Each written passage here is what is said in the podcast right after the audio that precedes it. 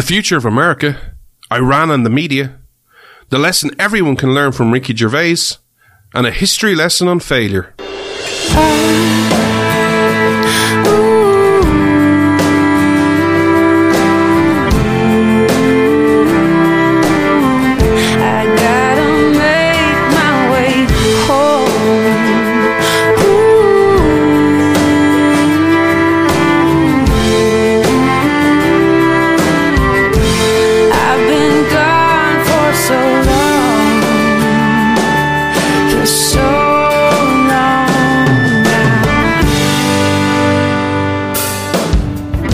This Irish man stands with America.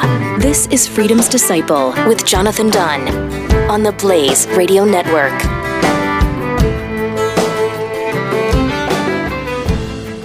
Hello, America. Happy 2020.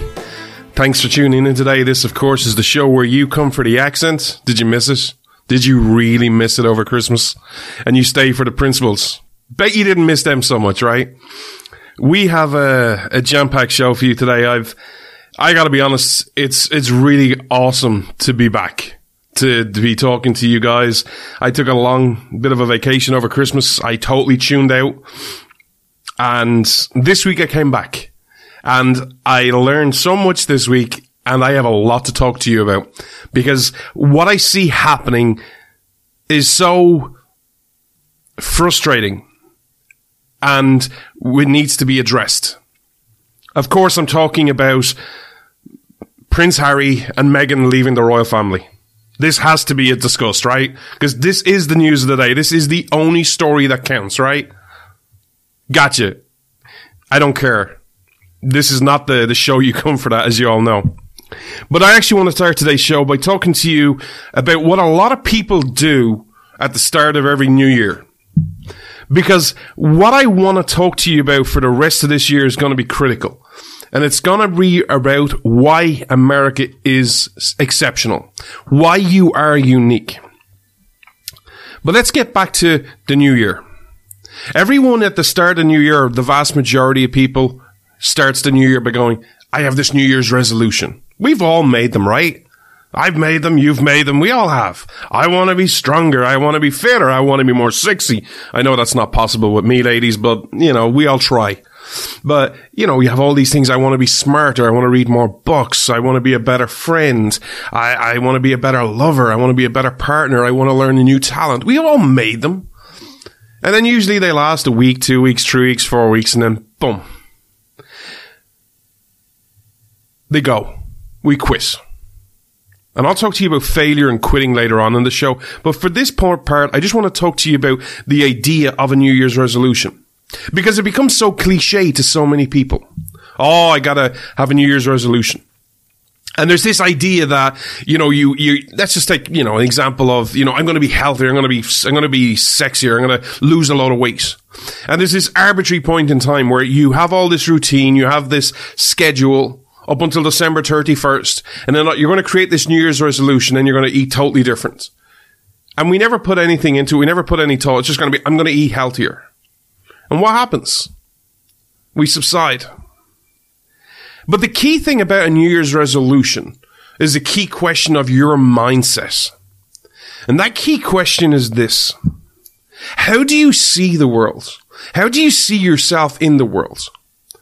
Do you want to have the opportunity and look at it and kind of go, I want to see tomorrow and go, tomorrow is filled with opportunity, with a new hope that no matter how bad things are right now, no matter how disturbing they are, no matter how frustrated or pissed off or angry or upset or hurt you are right now, that the fundamental principle of things can get better. And they can. Do you want to live your life that way?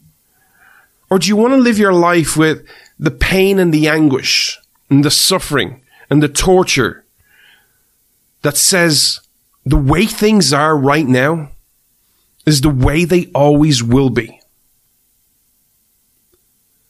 Which do you choose? Do you choose hope and opportunity? Or do you th- accept pain and anguish and suffering? You know, in many ways, because we've advanced so far as a culture and advanced, you know, everything is so filled with technology today. Everything is based around, you know, a touch of a button. You can do anything you want. We've lost touch with lots of aspects of our life that was critical to the old way of thinking. A new life and new opportunities is automatically linked to the circle of life and how we used to farm and how we still farm in, in aspects of our uh, country today where, you know, the 5% of Americans that actually know a farmer actually know how, what goes on in a farm. You have to understand that process of planting where you get this little seed, this little bit of hope, this tiny little seed that will hopefully turn into something great. You gotta plant that seed. And you gotta surround it with a lot of crap, a lot of dirt, and give it no light. And then you gotta wait. And nothing happens.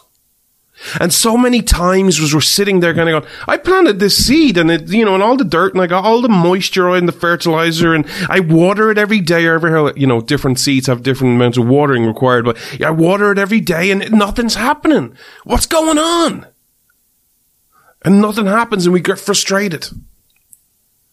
And then all of a sudden, a little sprout breaks the soil. It sprouts its little head up and then it grows. And depending on what you've planted, whether it's a little plant or a vegetable, or even up to the most mightiest tree that you've ever seen, that's hundreds of years old, it all started as a seed. That circle of life is the same for us.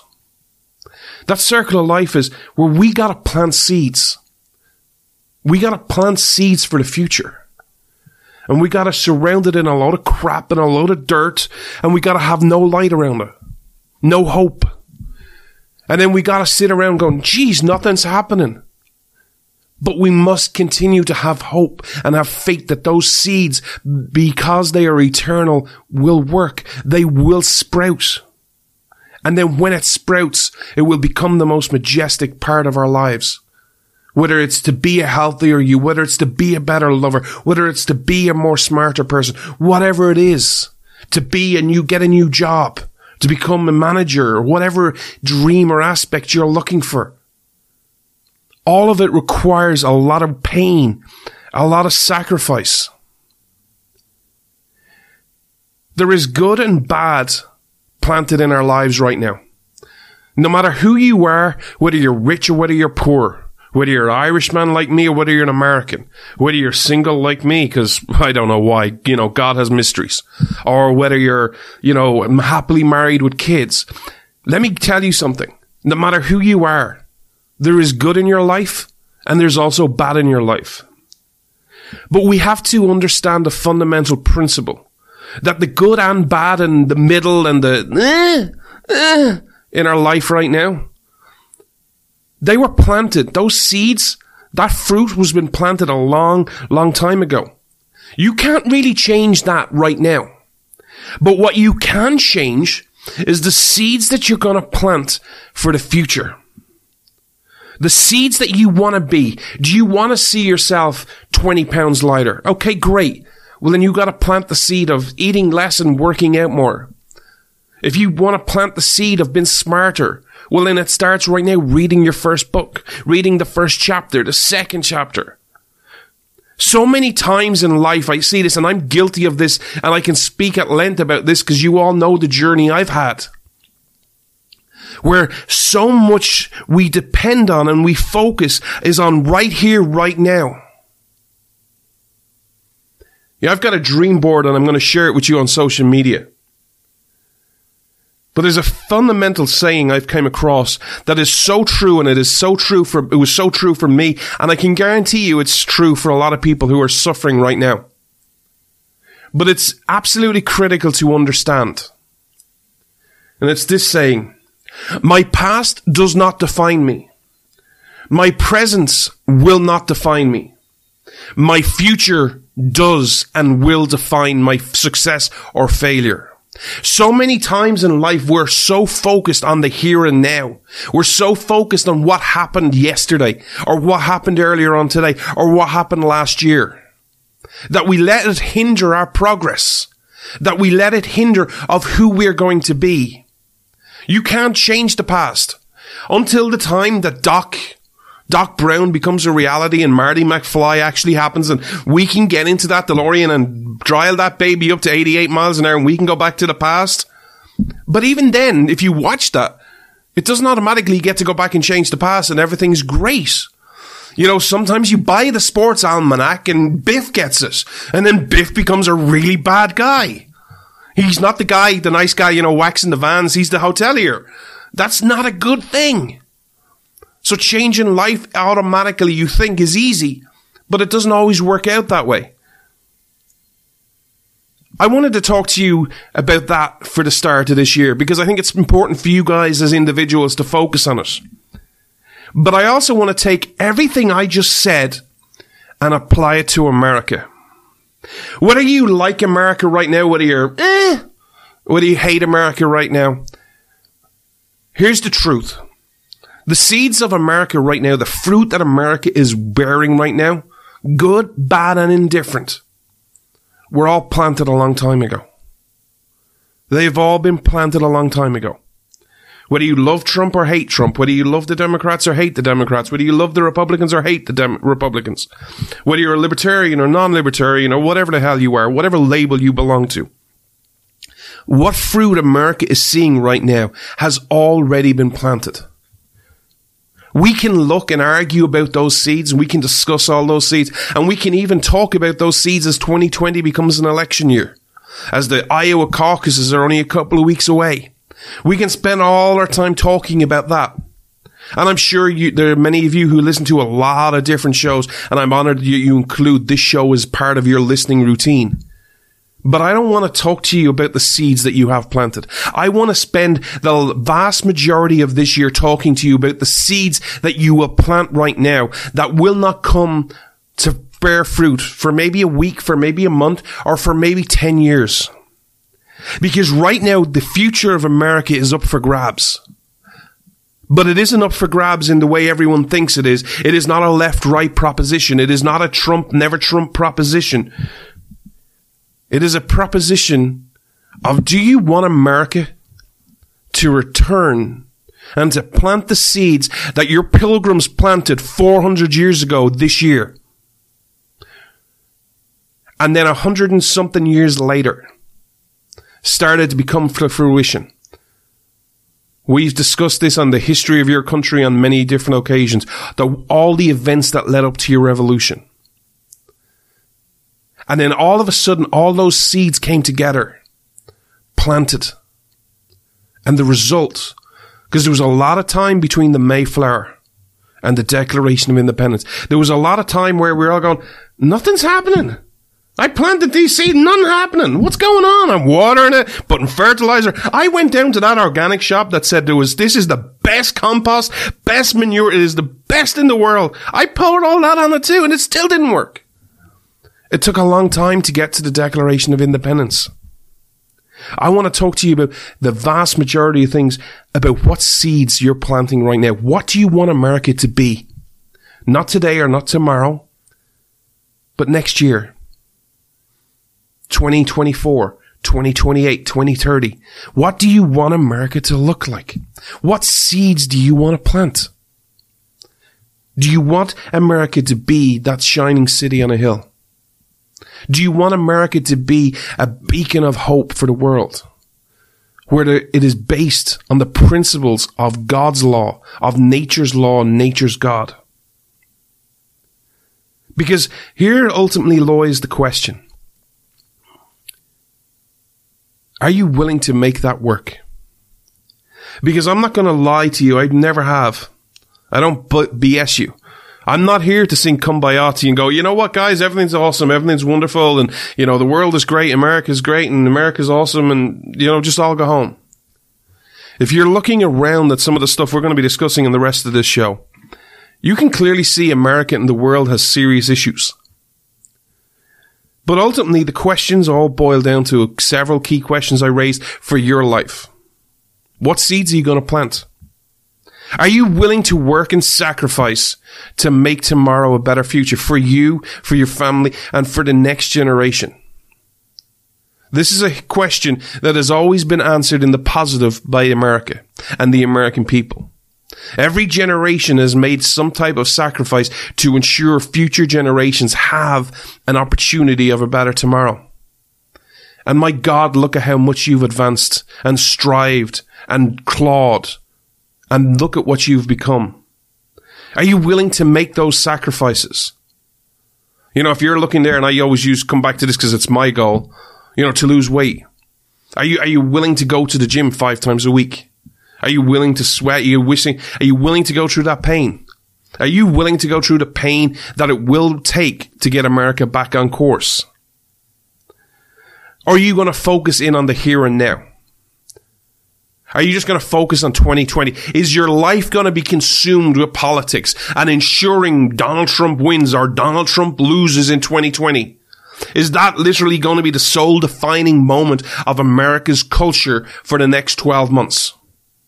Because I'm going to be honest with you, and I'm going to do something everyone would say you should never do. If that's your sole focus, do yourself a favor. Tune out of this show. Stop listening. Because if that's your sole focus, I'm going to be honest with you. I'm going to pee you off a lot this year. Because of what I'm going to talk about. I'm not going to talk to you about elections. I don't care. Oh, great, the Democrats nominated. Oh, Joe Biden is old and looks tired, and Bernie Sanders has had the greatest comeback since, you know, I don't know, name a great comeback uh, ever since he's had that heart attack. And Elizabeth Warren, you know, she's so dumb she had these, but I don't care. What I care about is the battle we face ourselves in. I'm planting the seeds of freedom, planting the seeds of hope, planting the seeds for a better tomorrow. Because 2020 is a critical year.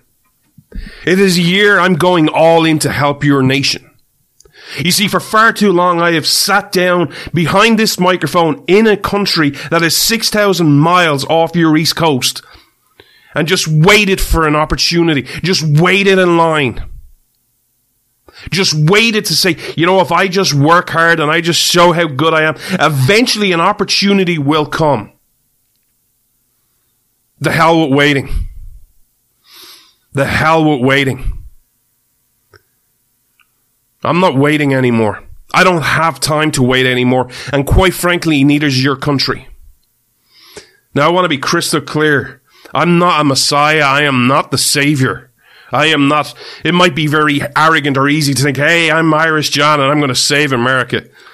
I don't have the, the hubris or the arrogance or whatever words you want to say in there to, or the stupidity to say that's the case.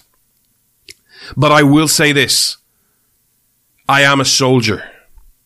And I am a winter soldier and I ain't waiting around anymore. I have been disrespected by people which you don't need to know about for far too long. I'm going to earn people's respect. But I'm not going to do it by insults or by hate. I'm going to do it by sharing a message. I'm going to do it by testifying to your greatness, why I love your nation, why I love your nation, defend your nation, and promote your principles and work damn hard at it. Because 2020 is the greatest opportunity we have had in a long time. What greater opportunity can you think of in recent history than to celebrate the 400 year anniversary of your pilgrims? Of starting that journey for American exceptionalism, for starting that journey towards the ideals of America. What better opportunity can you think of? Because I can't think of one in recent op- history. Because here is my belief. I believe that freedom's about to become cool again. I've been saying, if you're a long term listener, you will have heard me say this many, many, many, many, many, many, many, many, many, many, many, many times. The world is going to become unmoored. And it is looking for that stability. It is looking for, hey, what makes sense? And everything is upside down right now. Everything. The world is desperate for it. And I believe here is our opportunity to say, you want something to be stabil- stable by? the principles of nature's law, nature's God, the principles of freedom, the principles of individual liberty. And hey, I'm not just talking to you about principles, I'm talking to you a track record. Look at what they've achieved. Look at how much they changed the world. And look at how much, if we believe in them and we work for them and we fight for them and we sacrifice for them, look at what it will do for the world going forward. My God, there is nothing that can stop us. What opportunities do you want to see? Because I said this at the start of this monologue about the new year. You have two choices with your mindset. Either you can think of a new year as an opportunity and hope and a way to get better, or you can go, you know what? It's just the way it always is. If you think what's happening in the world right now, it's just the way it always is. Oh, America is what it is. It's good or it's good. It's okay. It's just the way it is. Then I don't know what to say to you, but I have hope for the future. I have opportunity. And most importantly, I have a passion for the future because I'm willing to make those sacrifices. I'm willing to put in all the hard work that it takes. The question is, are you? Are you all in? Because I saw a great monologue that I've been, as I, all I did all Christmas was listen to videos about motivational and about mindset. And there's a great quote I read, heard, not read, I heard. And it's so key to my life. And it's exactly how I think about so many things right now. And it's about a treadmill about hard working hard. And it was a case of only two outcomes are going to happen on that race on that treadmill. Either I'm going to win or I'm literally going to die trying. That is how I feel about freedom. Either I am going to live free, I am going to live in a free, prosperous country, or I'm going to die trying. You're going to have to drag me off that treadmill in a stretcher, in a gurney. And that is not some metaphor, that is in reality. I am all in. Are you?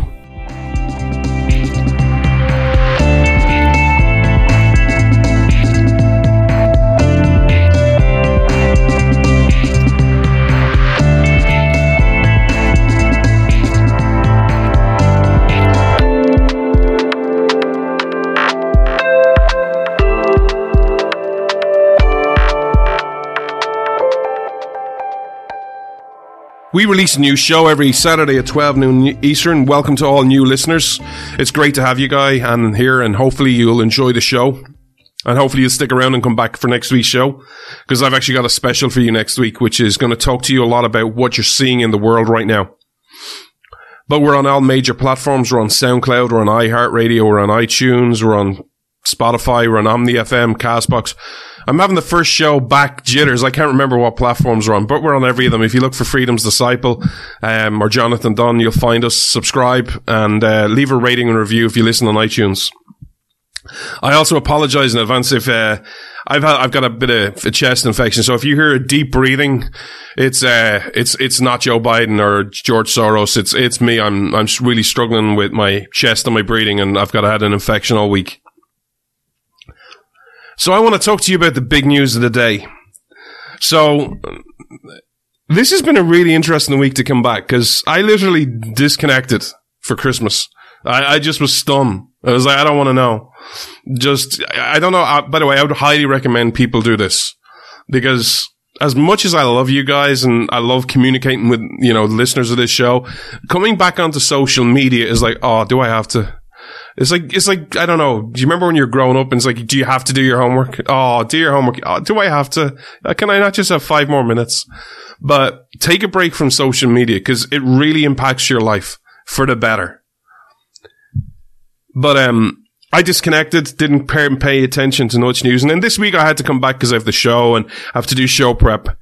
And honest to God, I, I, I, I wanted to bang my head off a brick wall all week. Because the big story of the day is Iran.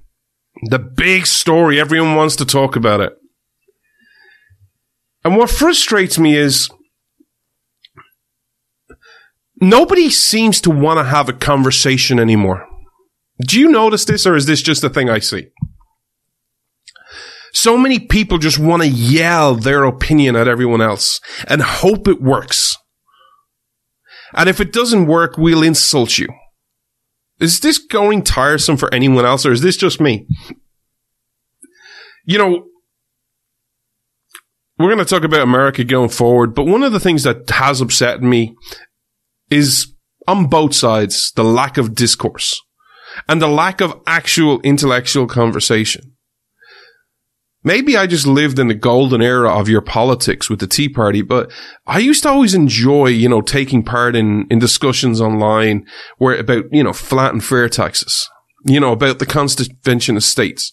And yes, they got heated and yes, there was always insults because people, you know, there's always going to be that person who, who says, Oh, you're an idiot. And then it just, Hey, let's just have a free for all of insults. There's, that always happens, but we don't discuss anything anymore. It's, or just seems that way to me. Maybe I'm in the wrong circles.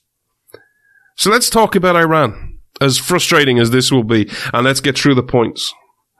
So can we just break this down from right from the start?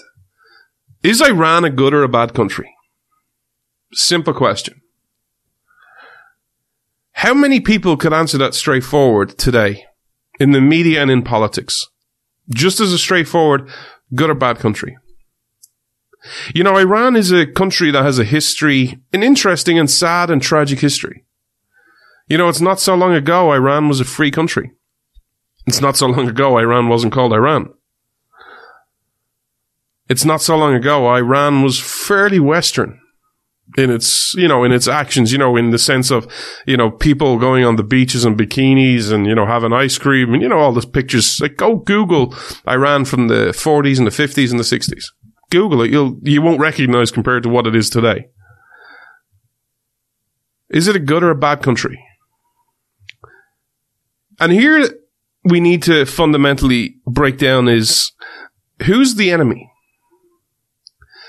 You know, I get criticized in certain circles, you know, when I criticize your president on his position on some dictators. I, I'm, I, I make no bones about it. When it comes to rhetoric of foreign policy, I'm pretty much a firm believer in the Reagan foreign policy. You know, it's the evil empire. Now, I'm not saying I'm right. I'm just saying this is what I believe. This is what I grew up on. This is what I saw worked. And this is what I believe in. That's what I would do. The evil empire. The people are good. I wouldn't, I'm not saying everyone should become Ronald Reagan and, you know, because it wouldn't work.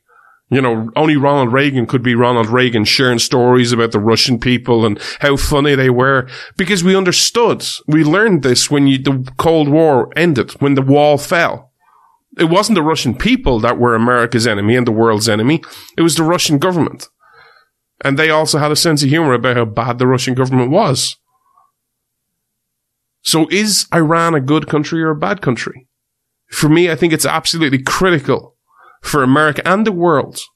And this is very much, uh, when I talk about this issue specifically, you know, especially on Iran, I think it's critical the world gets involved. This cannot be just an American against Iran thing. The, the whole world should stand up and say bad. Because it's not the Iranian people. There are some really bad people in Iran. Likewise, there are some really bad people in Ireland, in America, in England, in the Middle East. There's always bad people. And there are some really bad people to an extreme in Iran. Twelvers. But it's critical to say, as a country, your government is corrupt. Your government is bad and they should be condemned with the loudest and clearest voice from America, from regardless of whether you're in the presidency, whether you're in the Congress, whether you're in the Senate, whether you're in the UN. It should be clear. Then we get on to the next question. Soleimani, is he a good guy or a bad guy?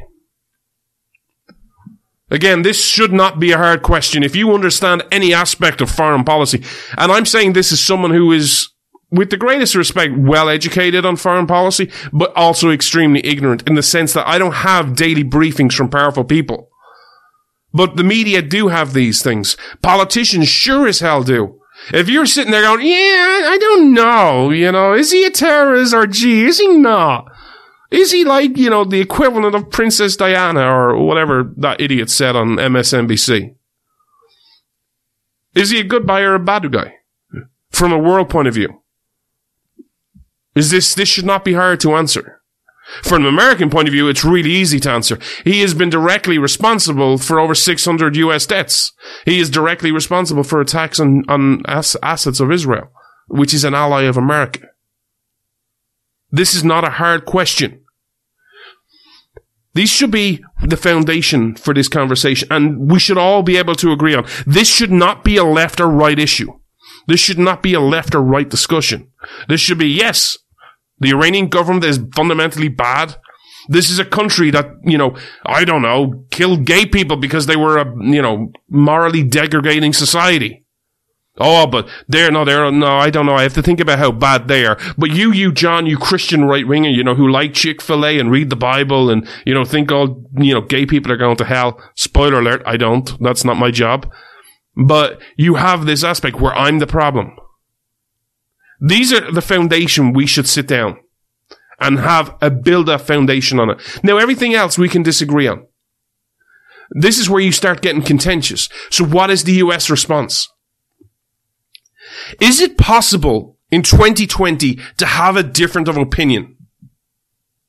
You know, I love people who talk and lecture me about freedom. Who have the balls to talk to me about, well, John, you're only Irish. You haven't got a clue about America, the real America. You don't understand real freedom and you don't understand what it's like to be here. And will then proceed to tell me how there is only one way you can see certain aspects of foreign policy. How if you only see things that way, and if you dare question or see it different, you're simply un-American or unpatriotic. Is it possible to ask the following question? Is it possible to hate Soleimani? To think he is a bad guy? To yes, think he is a terrorist, but you know, be against droning him by the executive branch? Is that possible? Is it possible to have that view?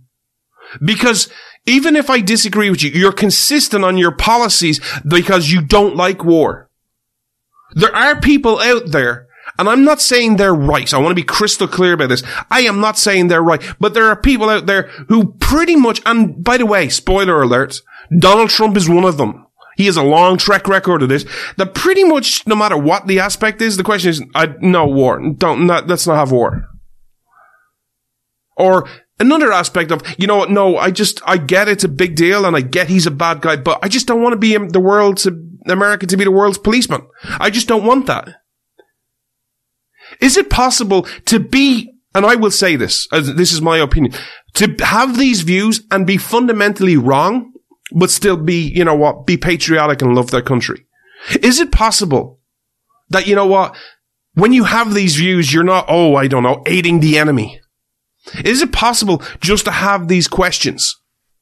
Is it possible to be a fundamentally good person and be wrong in your opinion? Or is it a case of, no, you're wrong, you're automatically the worst person ever lived? Because it is incredibly frustrating to see people be treated who I like online, and I'm not going to name names, but I, I like certain people. And watching them be, uh, they've been consistent. I don't want America to be the world police, so I don't want bombing. Okay, I disagree with you. I think there's a case for bombing at certain points. I get, I disagree with these people who say no war because I don't think it's realistic. Look, I don't want war. I know a lot of people in the military. I have a lot of friends in the military. You think that, that I want to send them to war? Hell no. You want to think, you think I want to go to war going, yeah, I just want to bomb everyone. Let's just send you to war. Yeah, you're my friend. Yeah, you go overseas and serve for six months and leave your family and your friends. And you might not come back. And if you do and you get hurt, you'll get treated with, with disrespect. You'll be spat on. Oh, and if you get hurt, by the way, yeah, you'll get to the VA, but you know, they probably won't treat you properly. You think I want that for some of my friends that I know? Is that how hateful I am? I don't want war. But I'm also a realist in that bad people will do bad things. The Ayatollah been one of them. Many other people, Putin another, China another, Kim Jong-un another. These are all bad dudes, bad people, bad countries, bad regimes with bad intent. And while I get the idea and the principle of no war, there has to be some type of going, well, there's a red line now your red line might be a lot further down than mine, but at some point you cross that red line, I'm gonna beat the ever living crap out of you. I'm going to unleash the American military on you. Is it possible to discuss these issues? Is it possible to actually care about the Constitution? Because this is where I start losing my ever-loving mind, where people like Rand Paul and Mike Lee have had reservations, and Lindsey Graham is out there going, ah, oh, you're unpatriotic, and history will remember you for aiding the enemy. Really? Is the problem in America right now the fact the Constitution is too well respected, or that it's not respected enough? Because this is a question you need to start asking yourself. What seeds are you going to start planting? In 2020, the 11th, if you're listening on Saturday, it is the 11th of January 2020. Is the problem in America that the Constitution is too well respected and is too well followed and it's too rigid? Or is the problem that it has been disrespected so much by administrations on left and right and in the middle for so long. For not, this is not a Donald Trump thing or a Barack Obama thing. This goes all the way back to Woodrow Wilson, and I would make the argument goes all the way back to John Adams. The first president to violate the Constitution. What is the problem in America right now? The problem is you don't have a foundation. The question you need to ask yourself is, does the Constitution matter? Now you may sit there and I, you know what? I'll be honest with you. And I've said this for a while. I would rather you be just be blunt about it and go, I don't care about the Constitution. If we can follow it, great. But if we can't and we need to get a bad guy and I'm going to violate the Constitution, I'm okay with doing that. Okay, cool. I just disagree with you. You, you're not a bad person. I'm not going to say you're un-American or you're, you're aiding the enemy. I'm just going to say, look, we disagree. For me, the Constitution is not something, it's not something that you kind of go, hey, when it, when things are good, this is what we follow. When things are bad, it's, you know, all hands on deck. I just disagree with you. But is it possible to have a discussion about these? And have a discussion where it doesn't mean yelling at each other. I'm okay with many different people. I have friends or people I know. I'm very, I, I'm very weird about using the word friends because they're people I know. And I, I class everyone as a friend. I just, it's the way I am. But I, there's people I know who are libertarians, who are Democrats, who are just anti-war and don't want the America to be the world's police. They're consistent. I disagree with them in, in some aspects. But does that make them bad? But as frustrating as this whole debate has been, it pales in comparison to your media. It absolutely pales in comparison. You know, what's really frustrating for someone like me who believes in principles is, and I don't want to go over old wounds and, and pee everyone off again, but, you know, I took a fair bit of heat from you guys when, you know, I wasn't very supportive of the president saying, you know, you, you know, you should really shouldn't be saying as president, you know, the press are the enemy of the people. It's just not something you should do. And as a constitutionalist and as someone who, you know, hey, you have the First Amendment, the freedom of the press, just don't do it. Just, just stay away from these things. What's really frustrating to me is in an ideal world, people like me would stand up like this and the press would kind of go, you know what, you're right, we're going to be more responsible. Instead, it seems that, you know, if, if, if you, ha- if irresponsibly and stupidity had a gear, they have literally gone into warp drive. It's like, give me irrelevance and stupidity and in- incredibly asinine reporting and bring me warp nine, baby. Just get me there as fast as possible. Because I'm watching the media. And when I say I'm watching it, I saw a few things. And I, I literally just rolled my eyes because I have no idea what to say. I, I literally wanted to bang my head off a brick wall. And you guys who watch it, I don't know how you watch the media and stay sane. I, I'm being genuinely deadly serious. Because I listened to what your media is saying. How CNN, you know, we're the, we're, this is not an apple, this is a banana. Oh, we're, we're just here, you know, we're fair and moderate and we're just, this is a banana and we'll tell you it's a banana, not an apple. Is over there covering the funeral of a terrorist. See how easy that is for my friends on the left? See, it just, it just rolls off the tongue. A terrorist. A terrorist. But they're there covering this funeral. When they're throwing gays off buildings, yeah, no, no, no, no, no, no, CNN, that's, that's not a banana. That, that's, that's, that's nothing. They know nothing to see here. We're all, we're all, we're all Jedi's now. Oh, you did not see this. With the wave of the hand. Oh, you did not see this. Nothing to see here. When they're chanting debt to America, when they're getting on board America's Navy ships, ah, nothing to see here. When they're literally doing mock-ups of your ship and bombing it, no, nothing to see here. When you're sharing their talking points, when they attack a US embassy, and the US government comes out and says, no one's hurt. And the Iranian media says, we killed 30 people. And you're literally using your platform to share Iranian state TV. Are you freaking kidding me? I'm at the point where I was like, you know what? You shouldn't be saying anything to people. I actually think, and I wouldn't do this, but I actually think if I had to get in front of a judge and jury and make the case, I'd just say, Your Honor, just roll the coverage of what the media said about see about Iran. You know, Iran, you know, the debt to America people. I think that, and just say, I rest my case. This is unbelievable. But then what really gets it, really got to me the most was the, the organizations that say, oh, Trump shouldn't be saying we're fake news, then go ahead and spread fake news. Oh, we're going to have a draft. This is the start of World War III. Seriously?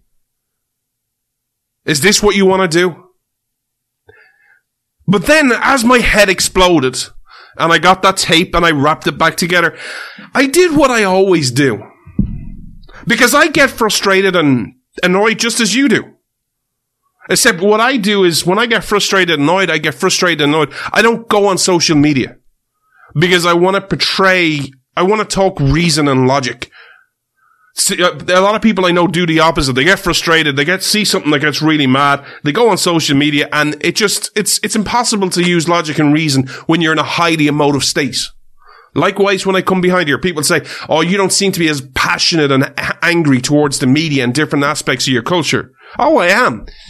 Listen, I've been against the left since before it was cool. I've been against big government since before it was a lot of you thought it was cool. I just don't yell and scream. I try and bring logic and reason. I don't want to yell at people. I want to have discussions. But then that's what I did as I calmed down. I actually started thinking about history. And as I started thinking about history, especially of your precious media, you know, places like the New York Times, you know, we're so well respected. We're the New York Times. Oh my God, yes. Question came to me. John, I get you're upset, but are you really surprised? And actually, the sad answer, I'll be honest with you, was yes, I was. Because I didn't think they would do this. But then as my brain started talking to me about history, because my brain does that, because yes, I talk to myself, you know, yes, I am crazy. My brain said, well, what is the history of the media in your country? What was the history of the New York Times during World War II? Was it, did it come out and say Hitler is bad? Or was it rather silent? What was the history of the media like? Oh, I don't know. I, I hate name dropping here. Like, I hate just throwing it all in one guy's lap because there was so many people. But what was the role of Walter Cronkite during the Vietnam War? Oh, yes, he did. He's the guy who single-handedly nearly brought, you know, defeat from the jaws of victory in Vietnam. What was the history of the New York Times, you know, on oppressive dictators like, you know, Hugo Chavez? About evil regimes like China? and great warriors like Che Guevara? What, what's their history? Their history is consistent. As much as it pains me to admit, the media are consistent. Consistently wrong. The media have been wrong for a very long time, and going forward most likely will continue to be wrong. I wish I had all the answers. But I'm going to ask you the same question I asked you at the start of this show. What seeds do you want to plant? I wish I was the all-seeing eye and, you know, the, the wizard who knew all the answers. And say, hey, this is how you deal with the media. I have no idea. I am not for silencing anyone. I am not for, you know, limiting anyone's freedoms. But it's getting to the point with the media where we got to find a way how to deal with this, how to have honest conversations about, I don't know whether it's boycotting. I don't know what it is because it is seriously getting to the point where it's crazy. And I feel your anger and your frustrations when I see one of your major networks literally using Iranian television talking points on their TV. I don't know what to say. I, I, I am lost for words. But we need to start planting seeds because we need to find a way to share this message. We need to find a way to counter what the media is saying. Because this idea that, oh, he was just a swell guy and he was just nice and, you know, gee, you know, when he goes to heaven, you know, I, it, I wouldn't be surprised if the Catholic Church, you know, nominates him to be a saint because everyone loved him. He was awesome. Really? We need to find a way to counter this. But we also need to find a way to have discussions based around foreign policy, around the Constitution, and around what country you want to be and how you deal with these things going forward.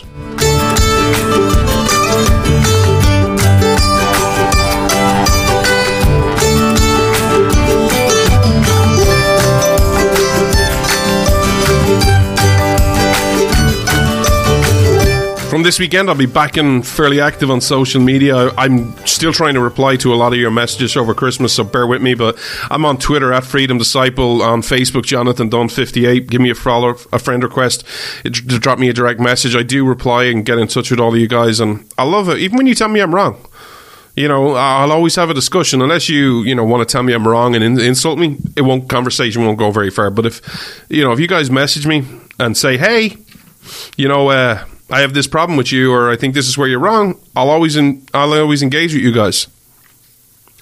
You know, this week has been really a really frustrating week to come back with the whole Iran stuff, and of course, you know, Meghan and Harry leaving the royal family.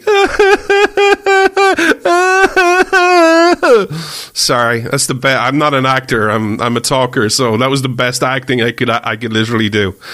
Um, so I'm mocking. Um, I'm actually, you know, in a bit of an inside joke. I'm mocking one of our listeners right now because, you know, they they love the royal family and they're always on to me going, "Oh my god, I love Meghan." And it was Kate's birthday this week. I don't know what age she is, don't care and stuff. And you know, it was like they messaged me going, "What did I think?" And I was like, "Eh, don't care."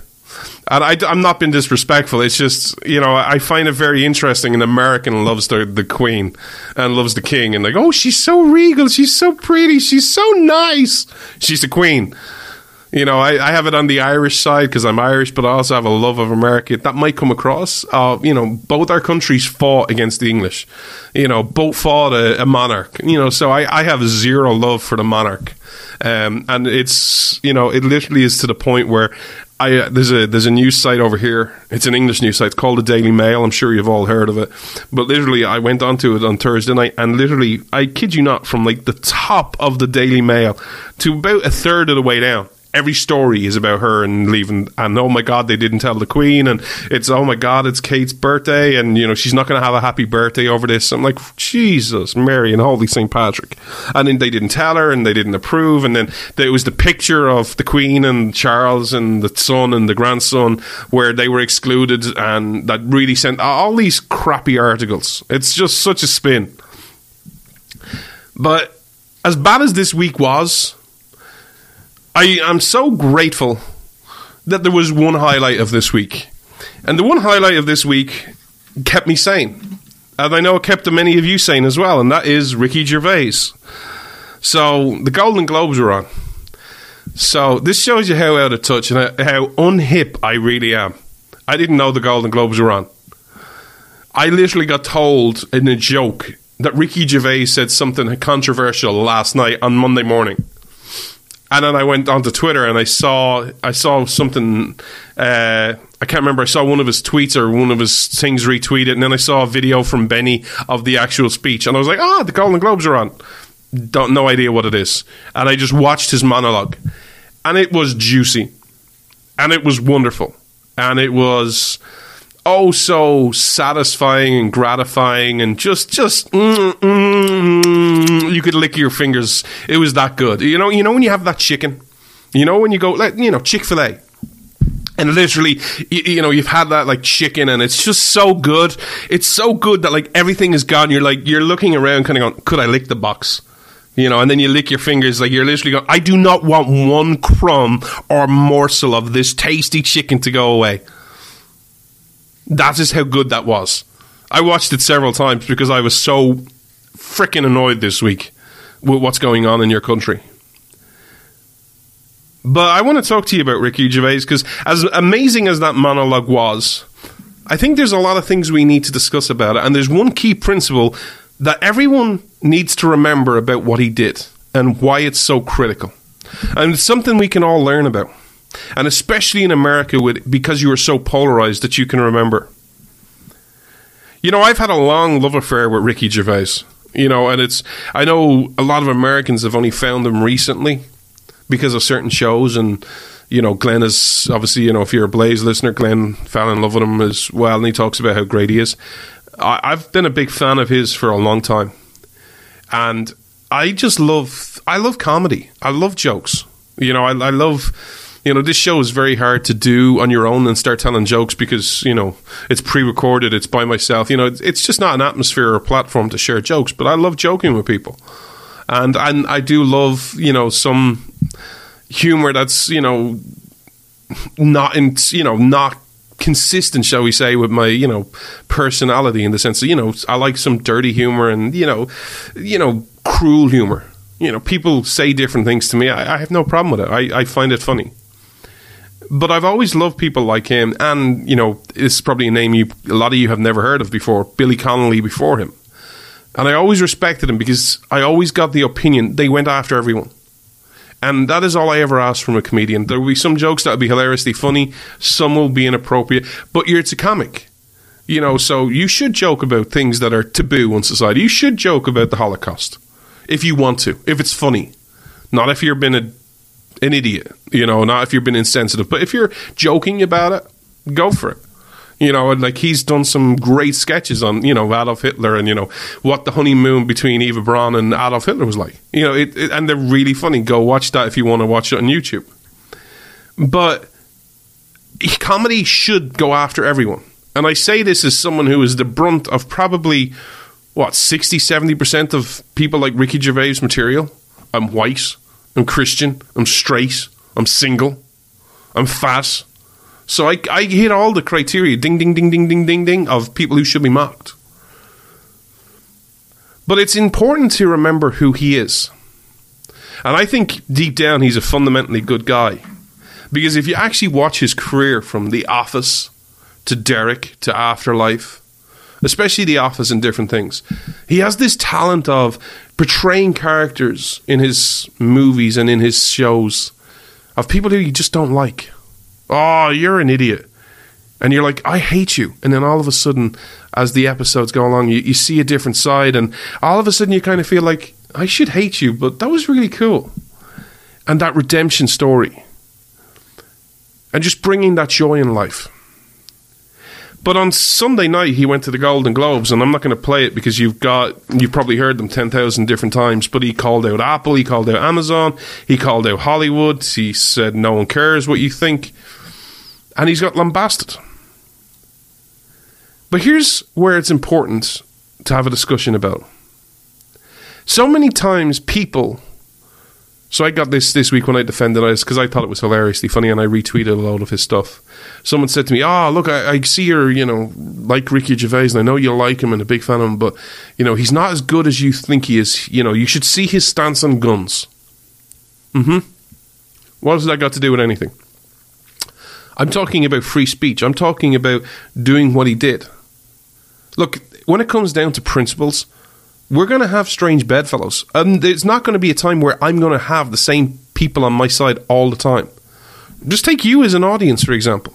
A lot of you interact, I'm sure. A lot of you know each other who all listen to this show. There is not a group of you that I will side with, you know, on principles all the time. I will side with some of you some of the time and some of you the other time. There are people who listen to the show who are really big Trump supporters. Cool. Great. You are all welcome. We will agree to disagree. We'll agree on some stuff and disagree on some stuff. Likewise, there are some libertarians, some never Trumpers, some Democrats listen to this show. That's cool. This is not about we have to agree on everything. My fundamental principle is I can respect Ricky Gervais for calling out hypocrisy when he sees it. I can respect him for standing up for the First Amendment. I can respect him for not apologizing and kowtowing to the elite, to the media, and not saying, "Oh, I'm so sorry, I shouldn't have said this." Because he didn't do that, by the way. It was really cool. Because he got lambasted for t- sharing right wing talking points for going after the Hollywood and stuff. And he basically responded instead of saying sorry and you know doing what he should do. He said, "How is attacking and slamming um, rich corporations and the richest people in society a right wing talking point?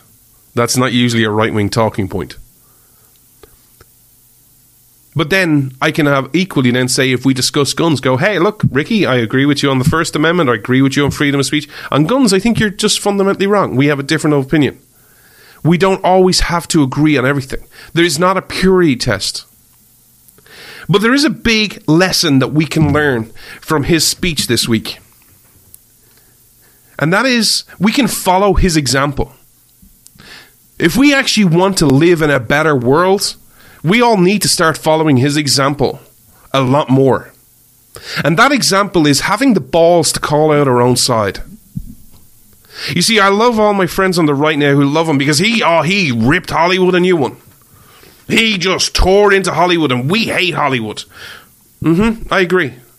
Look, I'm not a defender of Hollywood in any way, aspect, shape, or form. I'm not here to say, oh, Hollywood is awesome and it's wonderful and, you know, the elites. And we should all listen to Hollywood actors because they just know what life is and they should all tell us what to do. I'm not that person. So I enjoyed that as much as anyone. But we all need to start calling out our own side. We all need to start saying, no, look, we may be agree on A, B, C, but we, here's where you're fundamentally wrong and start a discussion about it. Because right now in the culture, in your culture, there are certain aspects of your culture that don't want that. They just want to be told they're right. They just want that confirmation bias. You want proof? You want to do that? You want to have some proof? You want to do a bit of a field experiment? Trust me, I know this because I, I, I get the feedback. Go tell a Trump supporter, the most ardent Trump supporter, he is wrong on something. And just watch how they respond. Oh, Ricky is so great for calling out Hollywood. Oh, yeah, Donald Trump, I disagree with this. I agree, disagree with tariffs. Oh, what are you, an ever Trumper? No, I just think he's wrong on this.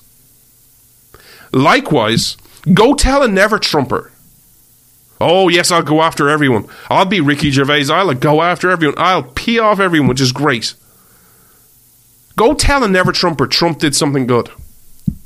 Go tell a never Trumper this week Donald Trump calmly, which is really weird, took out one of the worst terrorists the world knew today. I would argue is probably on similar levels or maybe just a notch below Osama bin Laden. That is a good thing. That a lot of people are have got a bit of justice because this guy is now dead. Go tell an ever Trumper that and see what they do respond. We need to start calling out our own side. We need to start calling out our own side, quote unquote, even when it hurts. Because there was another aspect of the Golden Globes that became, you know, Twitterverse and it trended. It was this actress, I think her name is Michelle Williams. She, you know, was pregnant and basically said in her speech that, you know, the reason she's here is because she had a right to choose and she aborted her own baby and that helped her get a part and then she won the Golden Globe. Yay, I got to murder my baby, so I got to win a Golden Globe. Now, naturally, when a Hollywood actress actress makes this speech, pro life people go crazy. How many times, or how many people do you think you're going to change your mind by going after Michelle Williams that way? You see, it's easy to attack the other side. It is so easy to t- attack a Hollywood actress. So easy. Anyone could do it. It's not brave. It's not brave. You think you're brave going on Twitter, going, oh, Hollywood sucks? Oh, the media suck in 2020? That's the easiest thing to do. That is the easiest thing to do. You want to know who we should be attacking on, on the pro life issue? It's not the Democrats. It's not Michelle Williams. It's the Republicans. Republicans had the House, the Senate, and a presidency in 2016. Did they defund it? Nope. They had the House, the Senate, and, and the presidency. Still funded. They had the pre- Senate and the presidency. They didn't shut down the government over pro life. Oh, I'm pro life though. Well, did you shut down the government? No, but we shut it down for a wall. I'm not saying you shouldn't shut down the government for a wall. Again, just in case people are new listening to this show, I'm pretty much in favour of a government shutdown anytime you want. Except I want it less than that 83% capacity. I want it at 23% capacity. You know, literally just essential personnel only. So I'm pro government shutdown. Really am. Obviously, I wish your government did less, but you know, until government that happens, government shutdowns are cool with me. They don't frighten me. What happens? What point does Planned Parenthood need? To, what needs to happen? What seeds do we need to plant to defund Planned Parenthood? What f- seeds do we need to do? But that's just one issue. The Constitution. You know, I get, I share your frustration with the media. We talked about in the last segment about our, the way it's covering Iran. You know what really equally gets me frustrated is the amount of times people fall for the typical political spin and baloney that comes from the Republican Party. They play you so much. They play you like a fiddle at times. Because it's easy to say you're for the Constitution.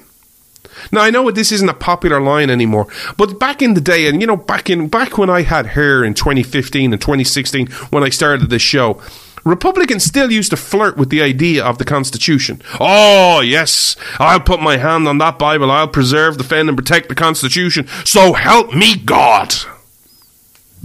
And then they get in and yeah, I didn't mean any of that. I had my fingers behind my back crossed. Who, who calls out the Republican Party for the Constitution? Who calls anyone out? But let's go one step further. Because as I said, the whole theme of this show is what seeds do you want to plant? What country do you want to become? Because I want to talk to you very briefly about two stories that happened before Christmas that are absolutely critical to understanding your country. Since we were talking about calling out the Republican Party for, you know, oh, I'm I'm I'm such a constitutionalist. I'll preserve, protect, and defend the Constitution of the United States, so help me God. And yet, before Christmas, so many people voted for that continuing resolution. Which, by the way, if you vote for that continuing resolution or you sign it into, into power, you violate your oath of office. So clearly, the Constitution doesn't mean that much. What country do you want to be? Does the Constitution matter? If it does, what happens when you violate it? Is it easy to say, yes, I'm for it, but is it easy to do it? To live those principles? But also on top of that, since we were that was since because we were talking about the Constitution, the economic sense. Your country is twenty-three trillion dollars in debt. Twenty-three trillion, and yet you keep spending money. Oh, you need to keep funding those those research into how what helps frogs have the best orgasm. Yes, that was one of the studies you funded. Congratulations! I bet you're glad you paid your taxpayer money. Oh, and it's easy to say, oh well, that's the left. you." No, the right funded it as well. The right, the great Republican Party. When it came last year, it was the year before. Rand Paul put a penny plan to cut one penny one whole penny. Oh my God. The draconian cuts. Please stop. One penny out of every dollar. 1%. It used to be 5%. One penny out of every dollar. It's easy to focus in on the left. The right voted against it as well. How many people call out their own side? What country do you want to be? Is the Constitution matter? Does the basic laws of economics do they hold any relevance, or is it just hey, just keep printing that money, keep spending that money? Uh, someone will pay for it. Someone eventually will, you know, will pay for it. It won't be me, but it'll be somebody. Just keep spending that money. Keep funding all those needless, needless, stupid polls. At what point are you going to say enough? But also, another topic. There was a big discussion right before Christmas about banning porn. Really? Are we really at the point in society where we are all just so awesome? Like, there is no issues like Iran. The, Prince Harry didn't step down. This is all we have. Uh, Is this where we're sitting around kind of going, let's just ban porn? Really? I'm going to be talking to you about this in coming weeks. What is the role of government? Is the role of government to, you know, hey, you should and shouldn't do these things? Or is the role of government to say, you are a free individual? You are an individual. You have a God given right to pursue your happiness. And as sometimes, and I can't, this is the really frustrating thing about freedom.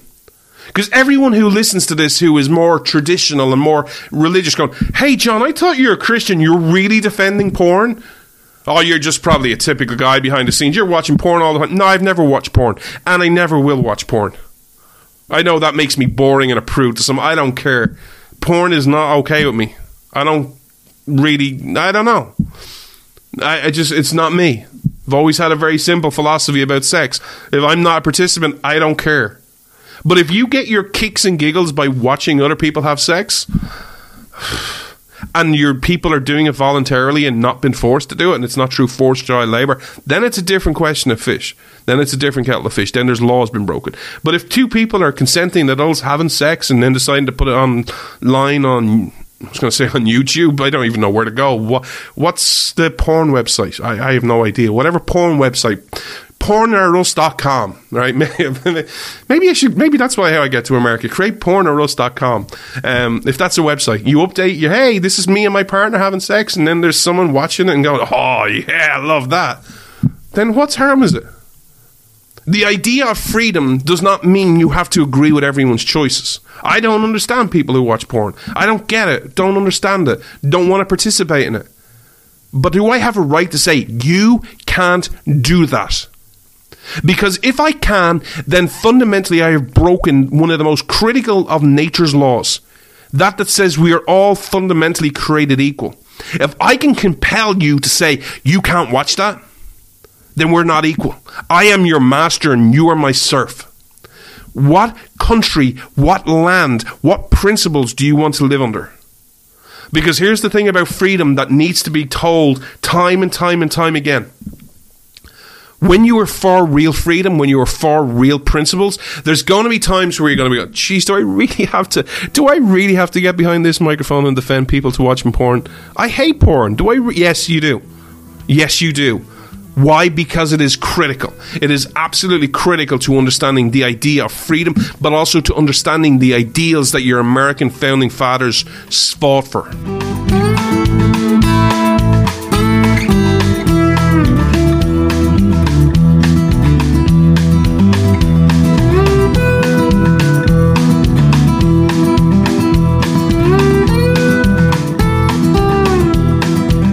If you happen to listen on Apple or iTunes, please consider leaving us a rating, a review, and a, and a star. Um, it really helps the algorithm. iTunes is by far our biggest platform that we're on now, and it's it's helping us find new listeners. So it increases the algorithm. So please leave a rating and review. I really appreciate it. Everything you guys have done for me. There's so many things I want to discuss with you, but I want to finish today's show by addressing something and uh, addressing something that's critically important to what we've discussed today. You know, when in, you get to a point where you want to make some changes in your life, or we've been talking about planting seeds for America, invariably, something will always come up and go, you can't do that. And this little voice in your head will say, you're right, you can't do that. I'll fail. I'll fall flat on my face. Trust me, I know what these feelings are like. So I've started, kind of shared a few things with you, but I'm doing a, I'm planning a six month speaking tour from starting from around the 25th of June, 2020, all the way through till December. I am, I've basically been working, I've been blessed with a full time job for a while now, and I got myself out of debt last year, and I've been saving pretty much every penny since. And it's going to be funding this tour. I know about fear. I have two big fears, and I'm going to share them with you right now. The first big fear is because of what I'm doing and because of the length of time I'm going. I'm risking everything. I'm going to, I don't know if my job will keep it open. I can't see them keeping my job open. So I'm giving up my job. I don't have much money. I don't come from a rich family. I'm going to invest about $10,000, which is pretty much every penny I'll have at that time. I got to go to the US Embassy and ask for a special visa to go do this speaking tour. With the fear that if they say no, that'll be a black mark against my name for all of eternity. And that may result in me never ever getting into America again. I also have the fear of failure that as I approach and I start sending out um, bios to groups to say, "Hey, I'm planning on doing this speaking tour. Would you be interested in having me talk with your members?" And by the way, if you want to help me, I'm looking for different groups. I'm going to be applying to like Tea Party groups, 912 groups, GOP groups, liberty loving groups. If you have a group or a, a different group that you think I should reach out to, please drop me a message. I would be eternally grateful. But I'm going to send out all these emails. And there's always that fear in the back of the mind of, I'm an American. Why the hell would I want to listen to an Irishman talk and tell me about how great my country is? There's always that fear that no one want to listen. I know fear. I know failure. But the thing about it is, we need to stop listening to our critics. Because so many times we listen to our critics, whether it's our inner critic or whether it's our actual critics outside in the world, and we take everything they say as gospel. But it's all about your mindset. If I walked up to, someone walked up to me and said, Hey, you've got pink skin, John, I'd go, Nah, actually it's, it's kind of white or tanned or whatever it is. I don't, I don't know what great color it is. I, I wouldn't believe them. If someone walked up to me and said, Hey, you've got, you know, you've got afro hair, I'd be like, No, actually I'm bald. I wouldn't believe them. But if someone walks up to me and goes, You're going to fail, my brain goes, Yeah, I probably will. Why is that? Because fundamentally, we need to understand when you think of your critics, the biggest critic isn't anyone else but yourself. Because you're the biggest critic because you believe them. So as you thought, think about a new year and a new you, and you start thinking about the seeds, and if you're interested in joining me on this journey of what the future for America holds, you need to understand a couple of things. There's always going to be naysayers. There's always going to be people who say you'll never achieve it. That America is what it is. That America's best days are behind her. But also we need to have a fundamental discussion about failure. Failure is not a bad thing. There's been plenty of failure been a good thing. I use this as an analogy because we spoke earlier on about, you know, wanting to lose weight and, you know, get, you know, stronger and fitter in the gym. In the gym, failure is what you seek. Yes, I said it. When you go to the gym, failure is what you seek. If you go to the gym and oh, you're training hard and you're doing whatever you're doing and you're not touching failure, if you're not getting to the point where you're going, oh my God, I just want to die. I just want to give up. Then you're not doing a good workout or you're not doing enough of a workout. You have to literally push your body to a point. That's where the muscle starts tearing up. And I can speak more about this from a bodybuilding point of view. That is literally what you need to do. You're literally ripping your body's muscle in your arms, in your shoulders, in your chest as you're doing all these reps. And you're either doing like high weight, low rep or high rep, low weight to really build up that muscle. That's what you want. You're seeking failure, getting to the point where you're going, my arms are so tired. I literally can't lift a cup of tea. That is how close to failure I am. So failure is not a bad thing. But I want to talk to you about from an American point of view. You see, there's this, and maybe I'm guilty of this, and maybe it's something I need to change. But there's this aspect of American history where it just seems to be because it's been written and because you've become this great, amazing nation that you've forgotten the aspects of failure. You see, so many things you have achieved were in the face of failure. There has never really been a point in time where America has achieved or made some great advancement in society when it was likely. You know, let's go through some of your history. The Mayflower. A lot of people back then said, you know what? You're not going to survive that trip. And then when they went back, when they started with two ships and then they went back to their harbour and one ship, I bet you there was a lot of people there went, jeez, you didn't even get past Ireland, huh? Great idea moving to America. going over to explore out west. Great idea. They had that fear of failure. When they went on, they actually went on the Mayflower. All of them, they combined the two ships into one and they got there. There's been a lot of failure there as well. They didn't end up and land where they were supposed to land. They were a lot of a long way away from it in, in historical terms. They weren't anywhere close to where they hoped to land. Then they had that brutal winter. Then 50% of the people who went on that, started that journey, died. Then they had all the problems of the, the drought, when, which led to the second Thanksgiving. They had all these problems with the British government and the British monarch about molasses taxes. Again, we've discussed this in the past, and we'll be discussing it again going forward. All the tyrannical rulings of the king. And they tried and fought to get past them. Look at all the, the Declaration of Independence when those brave men signed their name to that debt warrant. It wasn't like, hey, we're going to beat the British and we're winning and this is a slam dunk. No, everyone said, you're freaking crazy. England is the superpower of the day. And yet you won anyway.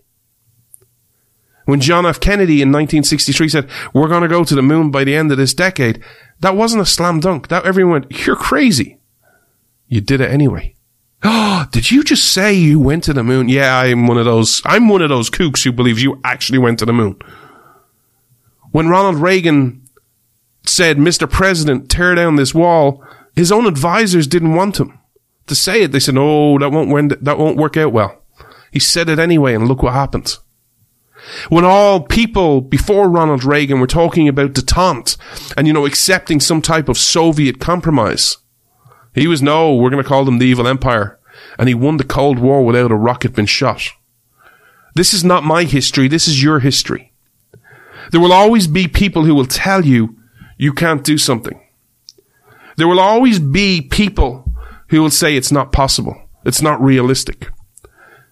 If anyone tells you, especially about the future of America, that it's not realistic or it's not possible, tell them to read US history because nothing you have ever achieved has been deemed possible by those in who are so smart and those who had knowledge.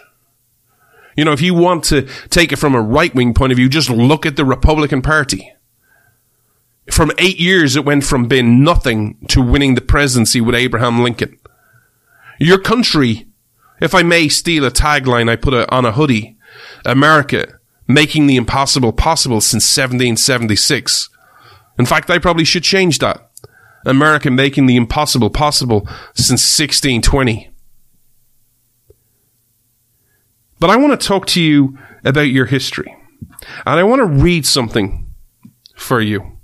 Because I really want to encourage you. I really want to do a lot more this year to talk to you about how wonderful your nation is. And instead of me just telling you, I want to read from your history. And this you should all know. These are the times that try men's souls.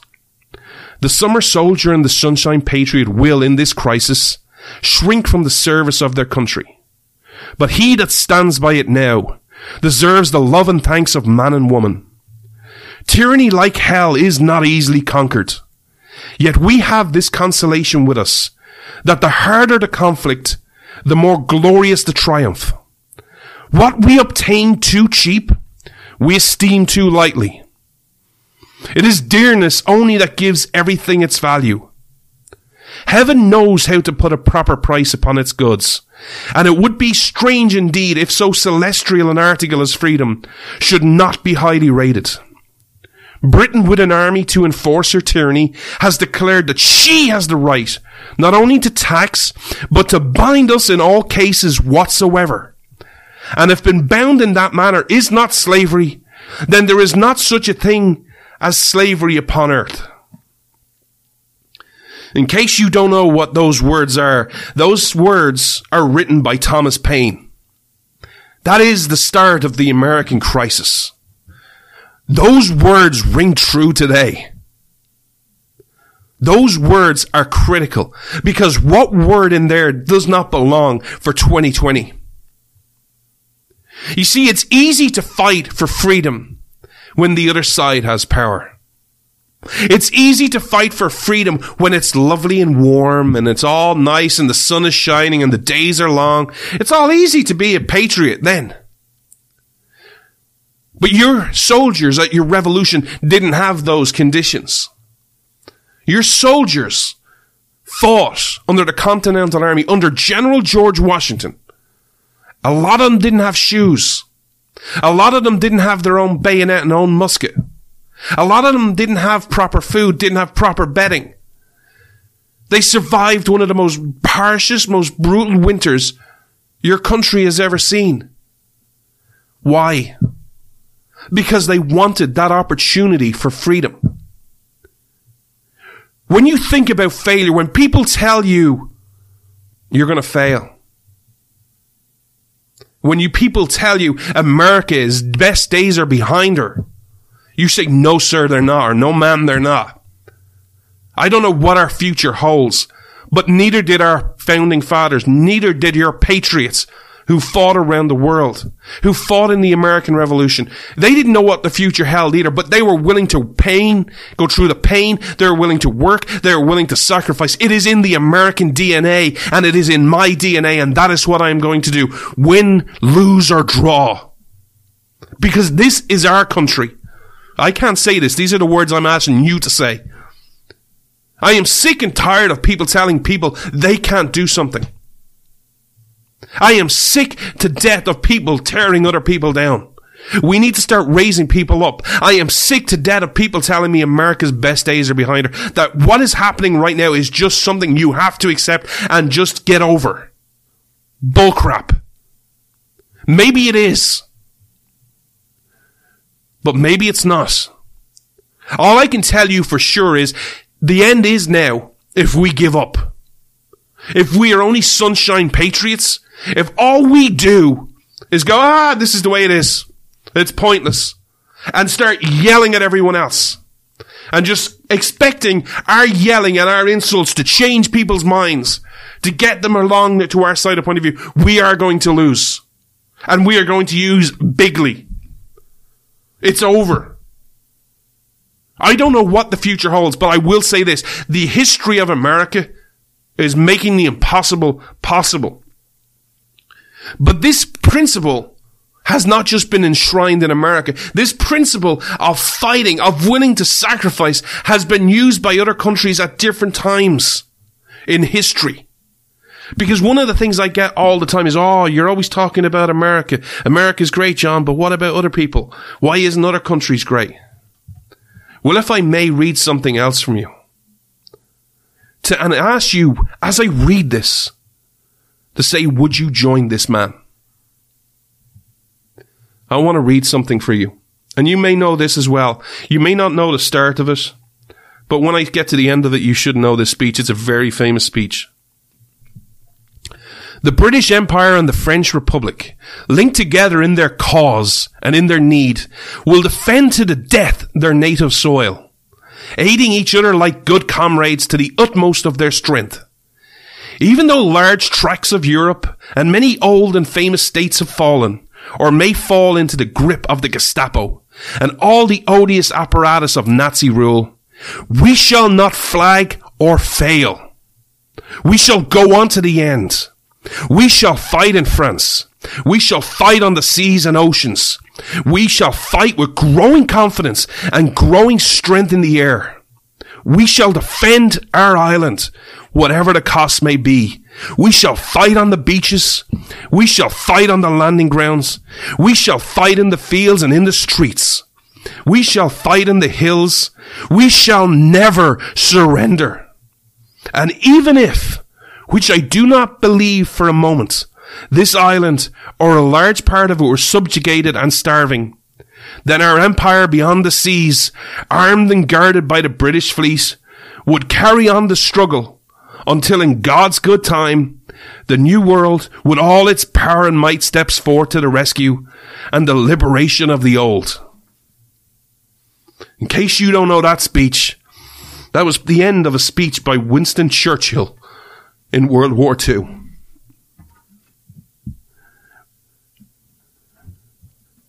We need to look within ourselves. If you believe in freedom, now is the time to look deep within yourself and go, what are you for? What are you for? We need to do several aspects.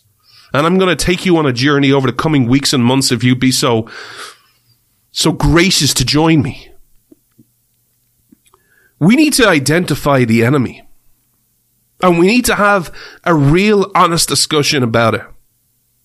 Because it's so simple today to say, oh, the enemy's the left, the enemy's the media, the enemy's the Democrats. The enemy is not a person. The enemy is an ideology. The ideology of government, the ideology of control, the ideology of tyranny, the ideology that says, I know what's best for you and I am going to compel you to act a certain way. But we also need to link arm in arm and understand that there's going to be a lot of pain. Your revolution was not without pain. There was a lot of pain and suffering in it. There was a lot of angst. There was a lot of sacrifice. Those 54 men were not little poor commoners who said, you know what, we need freedom. And I'm willing to risk my life for that freedom. They were men who could have paid the, paid the, paid the crown the tax. He could have went, you know what? I just don't want, I want an easy life. Just give them the money and just, just leave me the hell alone. They didn't. They sacrificed. And by God, should we be thankful for their, for their sacrifice? But we also need to overcome the fear. Because there is plenty of fear out there.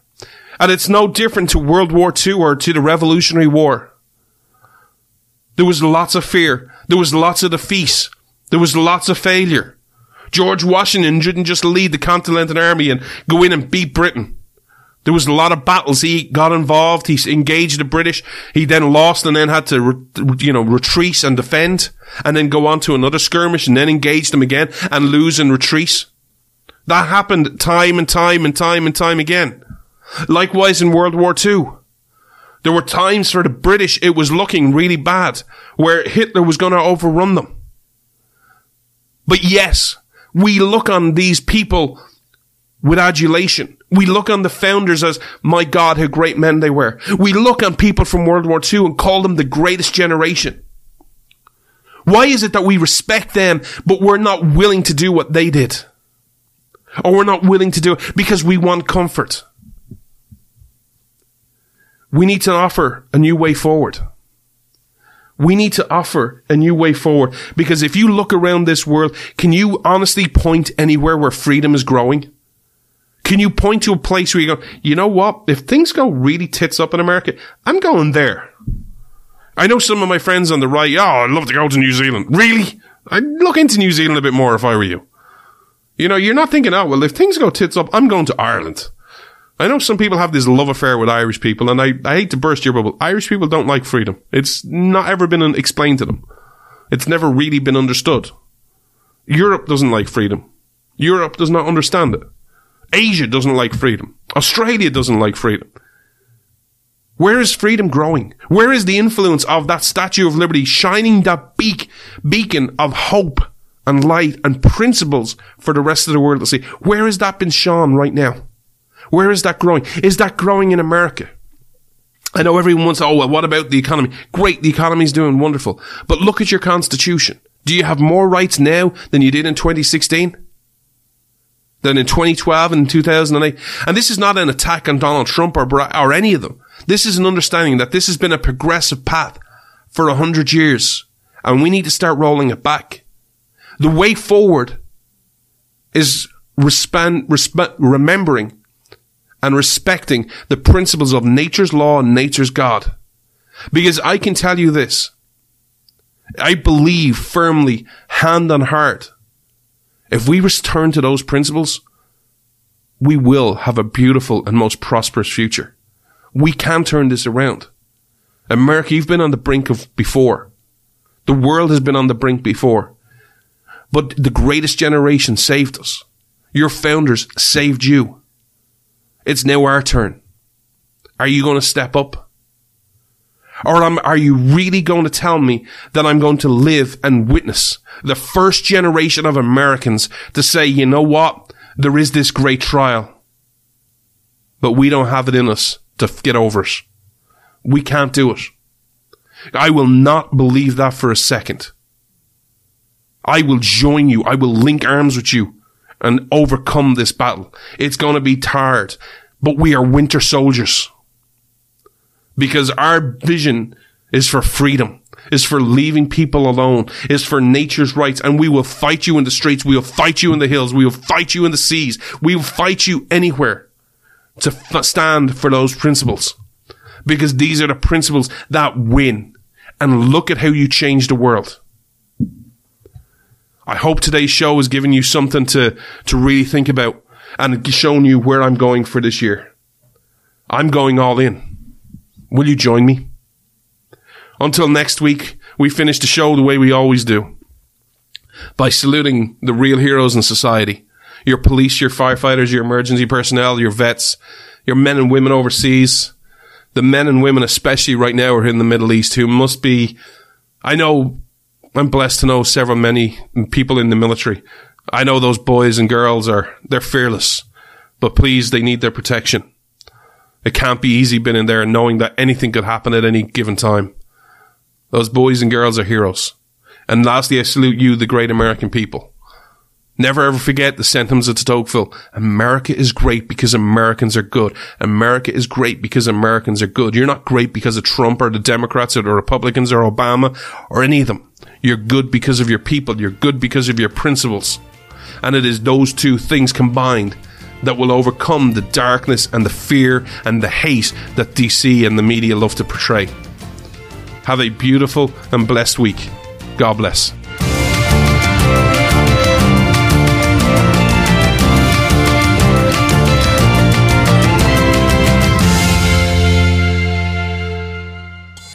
Freedom versus freebies. This is Freedom's Disciple with Jonathan Dunn on the Blaze Radio Network.